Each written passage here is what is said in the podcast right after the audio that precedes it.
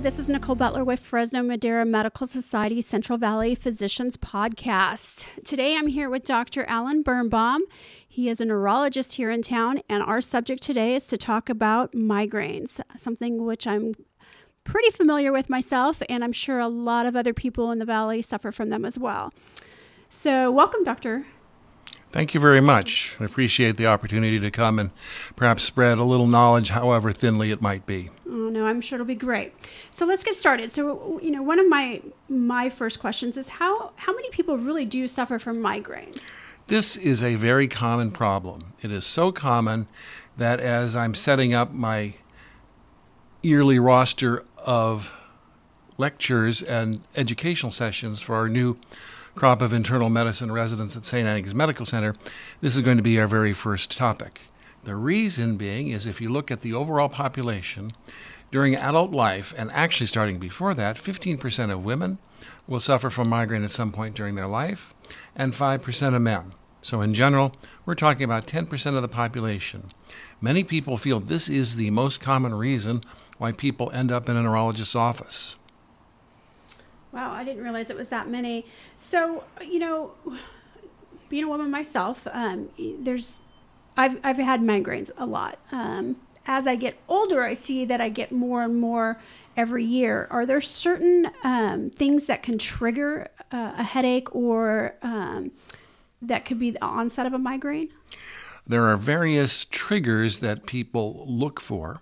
Sometimes these are foods, sometimes these are smells. I have patients who have been unable to work in certain uh, places of business or offices because certain smells bother them. Many patients find that coworkers have perfumes and such that are triggers. There are also certain foods. Classically, certain types of cheese, aged cheese, may be a problem. Among things that you drink, classically, red wine for some people is a trigger. This is no comfort whatsoever, of course, to my good friend uh, Daphne, who is now still having headache in her early in her mid 70s, and she is sensitive not to red wine but to white wine. So whenever we go out and uh, sample wine, uh, she goes very lightly on the white and much prefers the red because that does not bother her. Well, that answer did not make me happy one bit. Two of my favorite things in life. um, okay, so what about living in the valley? Is there anything in the valley that, that you have seen or that could potentially give somebody um, more migraines than if they, they they lived on the central coast. I do think that there are some people who have allergies to pollen, allergies to mold, whatever, as a potential trigger. I haven't looked at this seriously, but certainly if someone had both migraine and an allergic problem, uh, consulting an allergist to see if they could make some progress on the la- on that would would probably help. Uh, we've got many fine allergists here in the Central Valley, starting with, of course, our former uh, Fresno Medical Society president, uh, Alaminian, but there are others, Praveen uh, Badiga. Uh, and it's a good place to be an allergist. You can make quite a living here. Absolutely. Those are two um, great allergists in town as well. Um, there are many more, but those are the two that, that I know the best. Um, so, are there different ty- types of migraines, for example, or are there different portions of your head that kind of um, are are they classified in different ways? Right. I think that we look at probably four different types of migraine as a basic breakdown. The first is common. Well, what do we mean by common? Common means that the episode is headache, typically with often nausea, sensitive to light, perhaps sensitivity to sound, but no specific warning except the pain itself coming on. Sometimes people have neck pain before the headache. Uh, that's about 80% of people who suffer from migraine, simply common migraine. Then we get classical migraine. Many people think of this as migraine. In fact, it's only about 20%. These are people who get very characteristic, specific, positive visual disturbances as a prodrome to the migraine can last for a few minutes can last for 5, 10, 15, 20 minutes, may last during the episode, although that's much less common. Typically, this is a binocular phenomenon. People actually have the visual disturbance in not one eye, both eyes, although they may perceive it as being to one side because it's in the visual field of both eyes. People can see sparkling lights, they can see geometric patterns, They may see blobs. They may see things that uh, look like a paisley tie, for all we know, things that look like amoeba. And these are often the warning that the headache is coming on. This can be important because for some people, that gives them a warning, that gives them a chance to use preemptive treatment. Beyond that, we have a small percentage of patients, about 5%, who on occasion will have what we call complicated migraine. With complicated migraine, the prodromal event is not just a visual disturbance, but it may be other neurological disturbances. It may be numbness, weakness on one side of the body. It may be aphasia, language disturbance. Sometimes you just cannot tell, particularly when this has not been previously established. And in fact, last week when we when I was on call at uh, St. Agnes, we had a, a young woman come in in her 50s who had, for all the world, looked like an early onset stroke. We wanted to intervene. We didn't want her to have a permanent deficit. We went ahead and used a clot busting drug. But as we further evaluated her, looked at all the test results and everything, realized that in fact she'd had an episode of complicated migraine. And in fact, she'd had a history of migraine going back a number of decades. So in the future, we'll be very careful with someone like that. We don't want to give $8,000 worth of medication for, for, uh, for the wrong disorder. Finally, there's a further variant of complicated migraine called vertebrobasilar migraine, in which there are focal neurologic symptoms, but these implicate the lower part of the brain, the brain stem. Classically, you see vertigo, you might get double vision, you could get dysarthria, you could get ataxia, loss of balance. This often, in particular, affects younger patients. And if I had not mentioned it previously, unfortunately, there are patients who are not even teenagers, patients who are five, six, seven, eight years old, who clearly get migraine, and these headaches are not always recognized by their pediatrician. I don't think that would be true for you know really good pediatricians who have become familiar with this, who have referred patients to pediatric neurologists. But there often is a misconception that oh, it's nothing, just have a, a glass of warm juice and you'll be fine. That doesn't help a little kid who's in a dark room with a bad headache and vomiting. Wow, that's that's uh I can imagine somebody so young because they can't typically explain to a parent what exactly is going on. So that could be scary for, for a parent for sure. So, you know, as somebody that, that gets migraines, should should somebody should you keep track of them? Should you keep like a, a migraine diary? So if you do have an episode where you do have to go to the hospital, you know, you can share that with them. Mm-hmm. I find that keeping a headache diary is exceptionally useful for a patient who wants to improve, who wants to work closely with their physician. It's like golf. Unless you keep a scorecard and figure out what your handicap is, you won't make any progress. It's very useful to know when the headache occurred, how long it lasted, what was the response to treatment, so that as you have periodic visits with your family physician or your neurologist or your headache specialist, that we can that they know and you can determine is the treatment working, is the intervention working? Maybe there are triggers that I've come up with that I realize that I can help. But a good record makes so much difference when you sit down for a visit with a physician, that might only be 15 minutes. Having facts and figures in front of you helps everybody, helps you make progress. Okay, so let's say I'll give you an example. For my migraines, I, I can feel them coming on. I know that I, I get to a point where it's where I have a mild headache, then that headache gets a little worse, and then if I don't do something pretty quick, it's going to turn into a migraine. This is usually over the course of two, day, two days. I'll, I'll let it go. Are there certain things that, that someone can do when they have um, early onset of a headache and it transitions into a worse headache? Is there something that they can do to prevent the migraine? That's a sort of interesting story you have because you're talking about a prodrome that is a little bit longer than what we commonly see as a prodrome for migraine. Most migraine prodromes, I would say, are 20 to 30 minutes, maybe less than that. For people who can recognize, who have common migraine, that an episode is building up, that is when some of the preventive treatments can be useful. In the past, we tended to use drugs that contain the compound ergotamine. classical drug, which is still on the market, is Cafergot, which is one milligram of ergotamine plus 100 milligrams of caffeine. And that often will help prevent an episode from building up completely. However, we now use fewer and fewer of the ergotamine uh, compounds. One that we used to use that was sublingual ergotamine, Ergomar, I don't think is even on the market.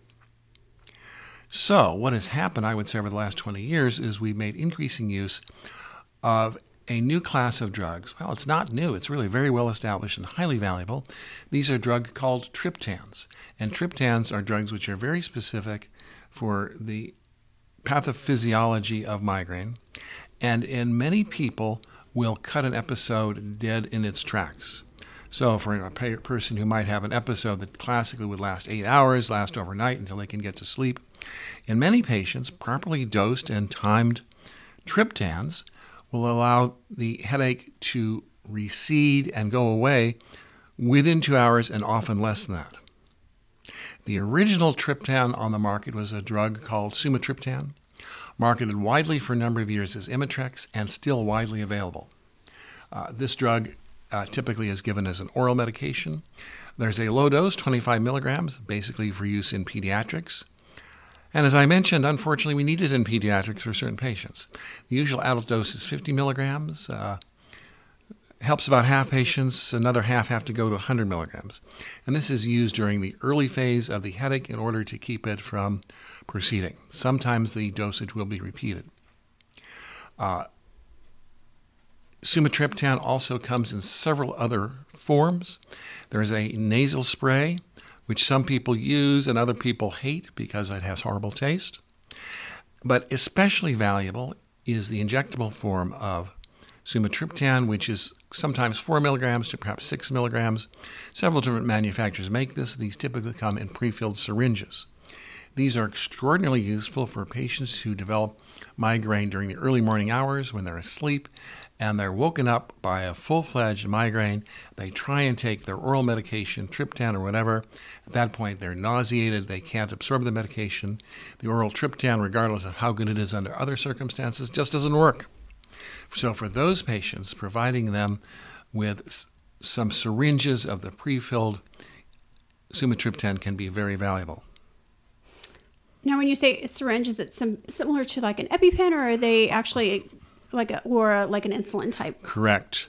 Uh, it is much more like it, these are pre-filled syringes, somewhat like the EpiPen. These are single dose, uh, meant to be given by a layperson in the field. Most people don't need to take them with them to work because the susceptible time is the early morning hours. So people simply keep these, you know, a few of these stored in the refrigerator at home. So even if they're taking an oral triptan with them during the day, the time when these drugs really are helpful is typically at home and you wake up in the early morning hours. Are there are there a lot of side effects or any other side effects that would you would point out if you're taking those?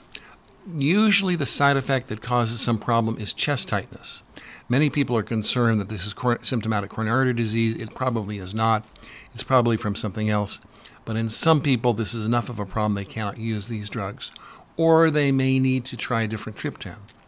As a matter of fact, we now have about six different triptans on the market, almost all of which now have become generic medications. Uh, the, I will give the trade names of some of the others, which I've used over the years. There's a drug called Maxalt, which also comes in a form that dissolves beneath the tongue, called Maxalt MLT, very useful for someone who's nauseated. It's a drug called Relpax, there's a drug called Zomig or Zolmitriptan, which also comes in a nasal spray, which I am told by patients who've used it is the better tolerated form of the nasal spray. Uh, there are two somewhat longer acting drugs. One is called Frova, Frovatriptan, and then Amerge Almotriptan. Uh, these have longer durations of action and can be useful in certain selected uh, situations, particularly patients who get migraine under uh, specific predictable circumstances such as the syndrome that people call catamenial migraine.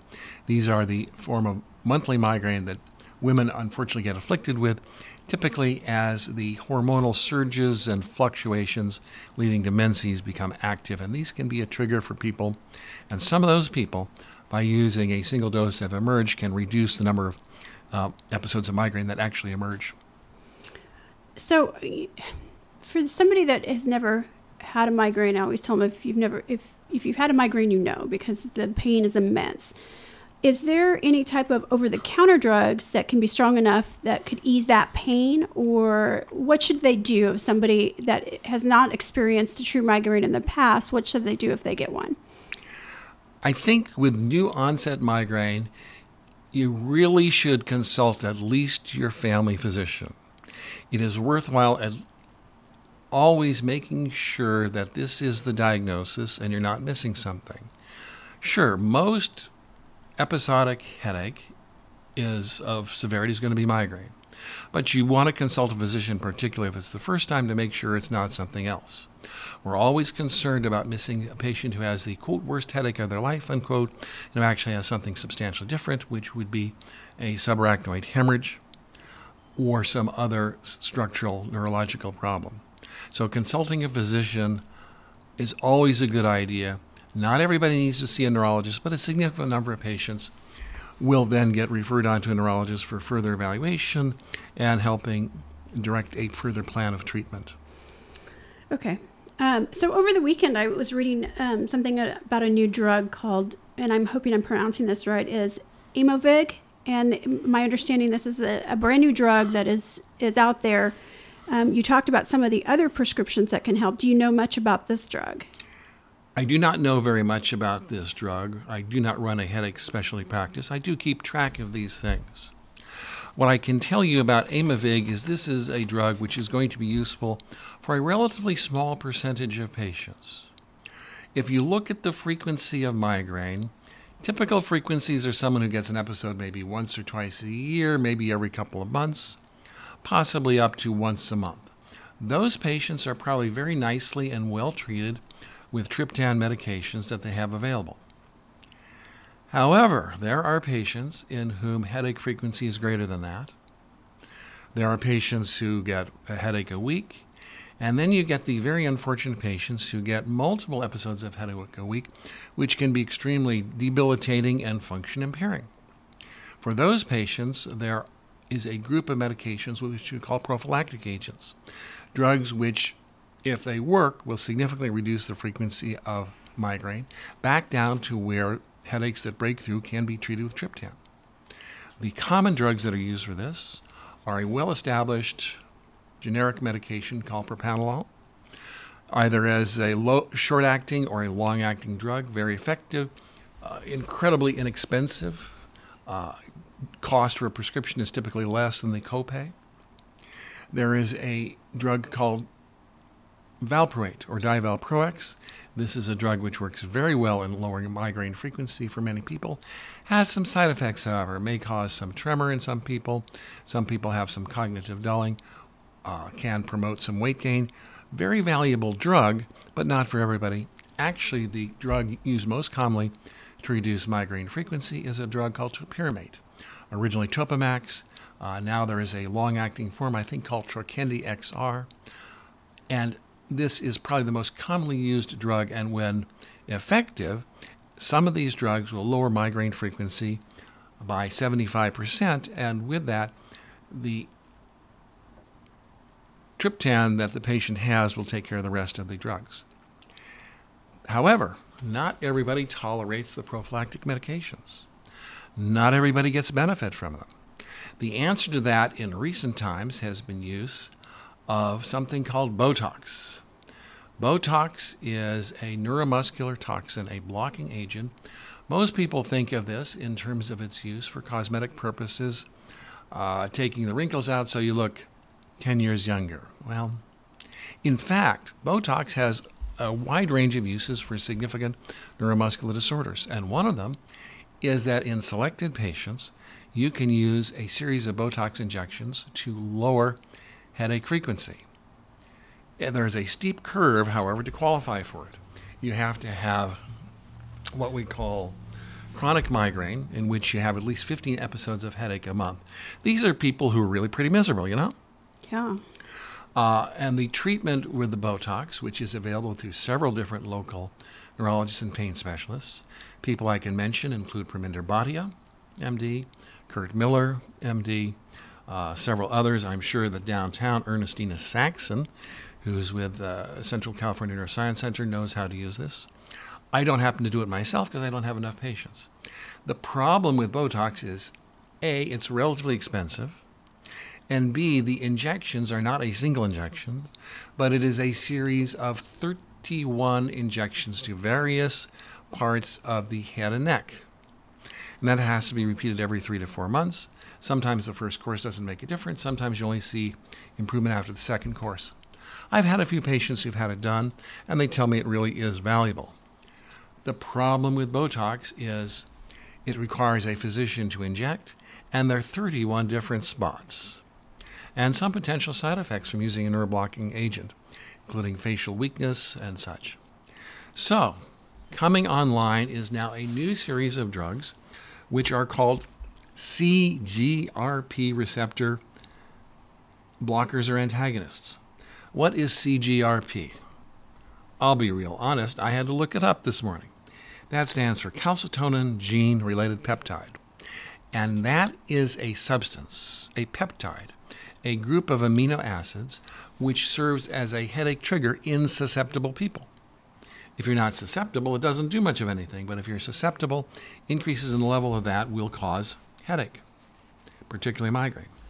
And so the use of these injectable drugs, of which I, I think there are going to be three on the market, basically is to act as a blocking agent and antagonist to block up the receptor sites. And so when someone gets a surge of CGRP, they either won't get a migraine or their chances of getting a migraine are much less. The effectiveness of these drugs, I gather could be at least 40 to 50 percent. So there will be a specific role for this drug in patients who have failed treatment with one or possibly two of the prophylactic agents and are still having their lives plagued and ruined by migraine. I believe that the treatment frequency of this is one subcutaneous injection every month. I'm not sure what the cost is. I do not think it will be cheap. I think that you could get an excellent dinner for four people at any of Fresno's wonderful restaurants for the actual cost of this medication. I think it's going to be about 500 or $550 a month. Will this be covered by insurance? I think for certain people who can demonstrate that A, they have migraine, B, they have chronic migraine that has not responded to other treatments, and that their life is being disrupted and somewhat ruined, I think it'll be possible to get this drug for people. Uh, the companies who have this are already taking a very competitive uh, view of this in terms of uh, discount and other cards to cover the copay on this. The first of these drugs uh, is a drug called Aimovig. That's the trade name. This is actually Erenumab, E R E N U M A B. Keep in mind that anytime you see a drug that on the end says MAB, that's short for monoclonal antibody. In fact, we've got lots of drugs that are monoclonal antibodies. Drugs that, properly selected, can do wonders for a great variety of very serious disorders. Uh, there are drugs of this type, which are integral and important in the treatment, say, of Crohn's disease or ulcerative colitis.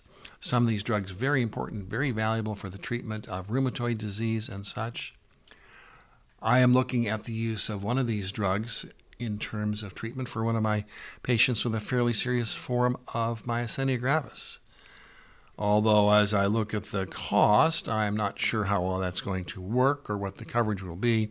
I am I have told the patient that we do need to wait for a study that is now being completed on this particular drug to, to show that there is benefit in order to promote the chances of his uh, actually getting coverage for that. Regardless, uh, Aimovig, I think, is the first of three drugs that are going to be CGRP uh, receptor blockers, antagonists, and for selected patients who otherwise were having difficulty living the kind of life with the kind of quality that they want, this may be a real answer. Because let's say that you've got 15 headache days a month. If use of triptans is required, then you would need 15 doses of triptan a month. Well, the problem is if you use 15 doses of triptan a month, you may cause something called rebound, analgesic rebound headache.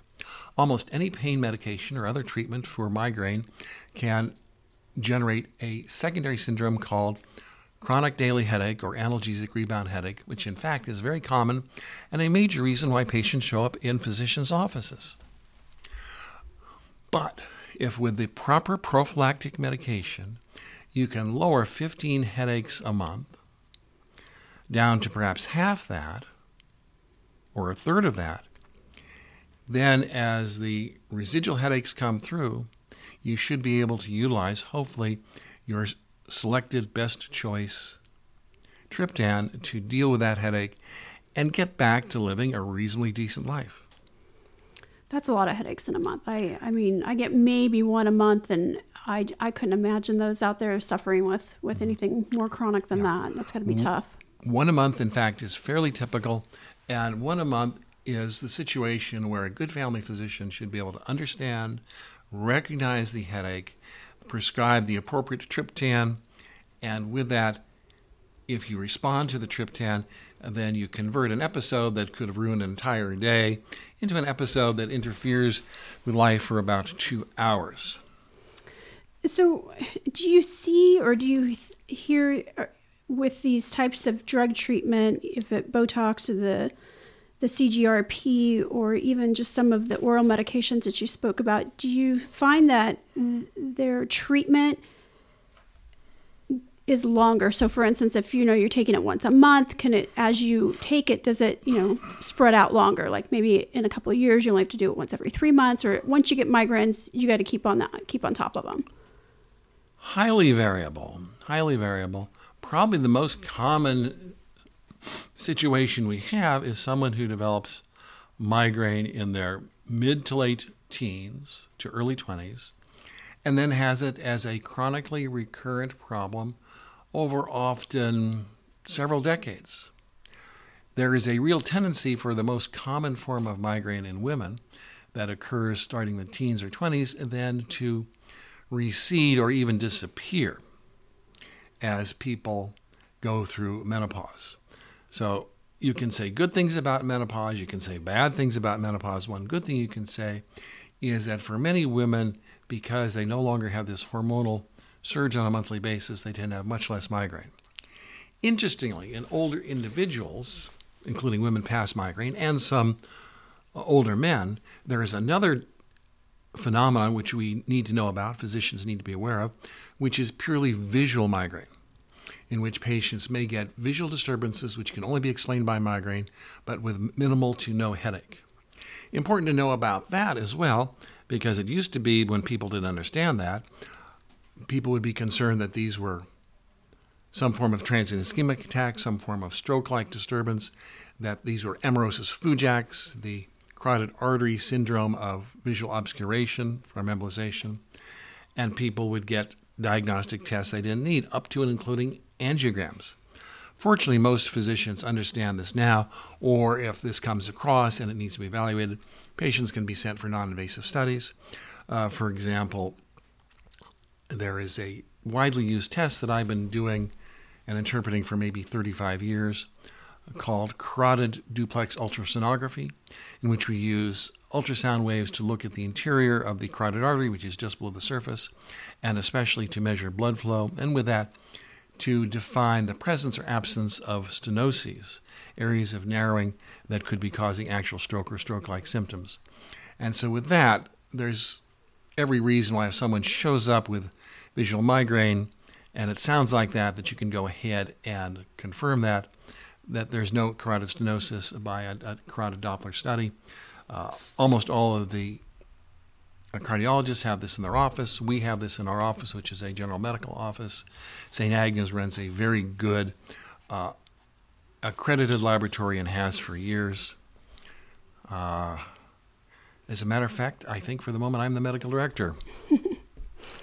you are. Yes. so, I mean, that brings on a good question. So, somebody briefly because i don't want to go into a whole nother topic on stroke but is there can you give us just a couple things that somebody should watch for where they could be potentially having a stroke and not just a migraine? Yes.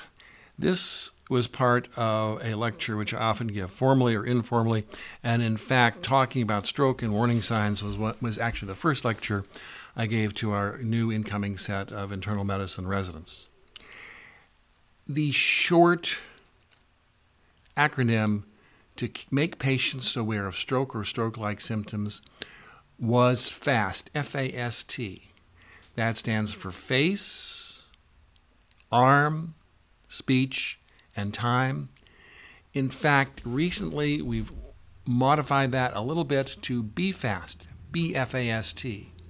What's the B for? The B is for balance, because there are certain patients who have stroke involving the rear of the brain in whom the major manifestation is sudden, unexplained, complete loss of balance, tendency to fall over to one side, can't stand up, may have other symptoms with it. So B for balance, particularly posterior fossa disturbances. F for face, asymmetries in facial movement, which can occur with stroke either over the cortex or in the brainstem. Arm, same locations nonspecific. That's where it's very easy to go ahead and assess someone for what we call pronator drift. Physicians should be able to do this. I think lay people can do this. Unfortunately, no one's going to be able to see this over a podcast. But imagine put your arms out in front of you, palms up, close your eyes. When you open your eyes, you're going to see that your arms and hands are still there. But in the patient who has a subtle neurologic deficit, what the observer will see is that the affected arm, it will drop a little bit, it will rotate inwards, and will flex at the elbow. This is what's called pronator drift, and this is often a subtle, important sign that there's new weakness. Speech, two different types of speech disturbance. One is aphasia, in which you can hear that someone is having trouble finding words, trouble putting words into sentences, or trouble understanding you. That's aphasia. But there's also dysarthria, in which none of that is present. You can understand and the person can say things, but their speech is kind of garbled or tight or whatever, or the rhythm is off. That's dysarthria. Two different types of speech disturbance. Finally, about that T, while speaking for myself as the medical director of a stroke program, speaking for Amir Khan, who runs the program downtown, certainly speaking for Trilak Puniani, who's been the head of the very effective Kaiser Stroke Program uh, for many years. T means time. It means that if you're going to treat new onset ischemic stroke, stroke from lack of blood flow, with intravenous medications, you have three hours from the time of onset until you need to get that medication going. Under some circumstances, maybe up to four and a half hours. Beyond that, there are some other interventions which are have varied availability in this area uh, for catheter techniques where the timeline may be longer.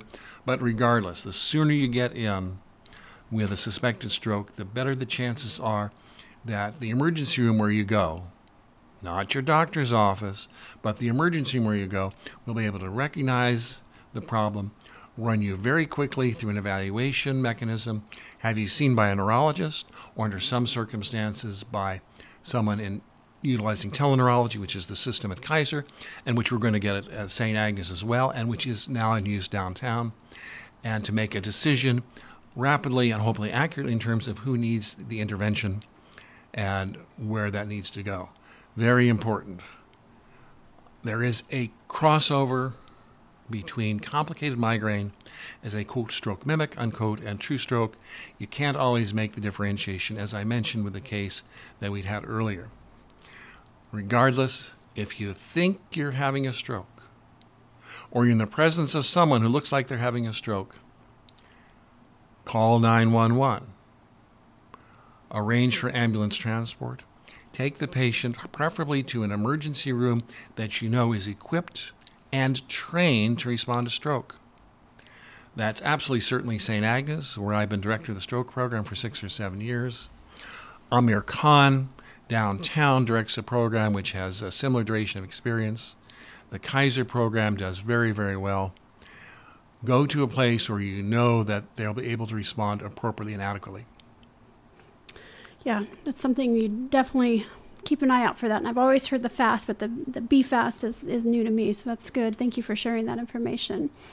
Is there anything else that you would that you would recommend for somebody that even a first time um, migraine sufferer or chronic? I mean, somebody that that may have already been established with their primary care as doctors. Is there a crossover of you know at what point do I see a neurologist? Excellent thought. If you have a well-trained family practitioner and or internist, they should be able to handle the first stages of treatment they should be able to recognize those occasions when maybe an imaging study is needed as opposed to not. They probably should be able to recognize that the problem is migraine and get you that first prescription of a triptan medication or other alternatives. At the point where someone may need consideration of prophylactic treatment, I think that's often where the neurologist or the headache specialist comes in. Some primary care physicians would feel comfortable uh, dealing with that, others not. So that is often the crux. Not everybody with migraine needs to see a, a neurologist, but as the issue of selecting and managing prophylactic treatment, whether it be medications, whether it be in particular one of these new injectable monoclonal antibodies like Aimovig, that's probably where the neurologist is going to come in. I should mention there are a couple of neurologists in this area who do make a specialty practice of uh, headache and related disorders. Uh, these include my good friend uh, Kurt Miller. Kurt's been involved in headache matters for a long time. Melvin Helm uh, does a, a, specialty practice, uh, concentrates upon headaches and dizziness. And downtown, I believe that their specialist is a lady by the name of Ernestina Saxton. So we've got adequate resources in this area uh, and many other neurologists who just happen to know a lot about migraine from A, years of experience, and B, because they have migraine themselves. a lot of people suffer from for sure. There are cocktail parties with neurologists in which people will discuss their migraine fortification spectra and such. I think migraine is a little bit more common among neurologists. Makes sense, I guess. They can treat it the fastest as well. Correct.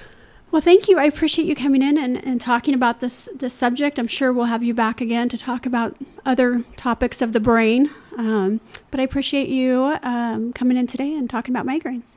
It's my pleasure, and hopefully, patients who have the disorder are already under good treatment or realize that yes, we have community resources, and they will go seek them out and get better. Yeah, we do have some great doctors in town that could help you for sure. Thank you.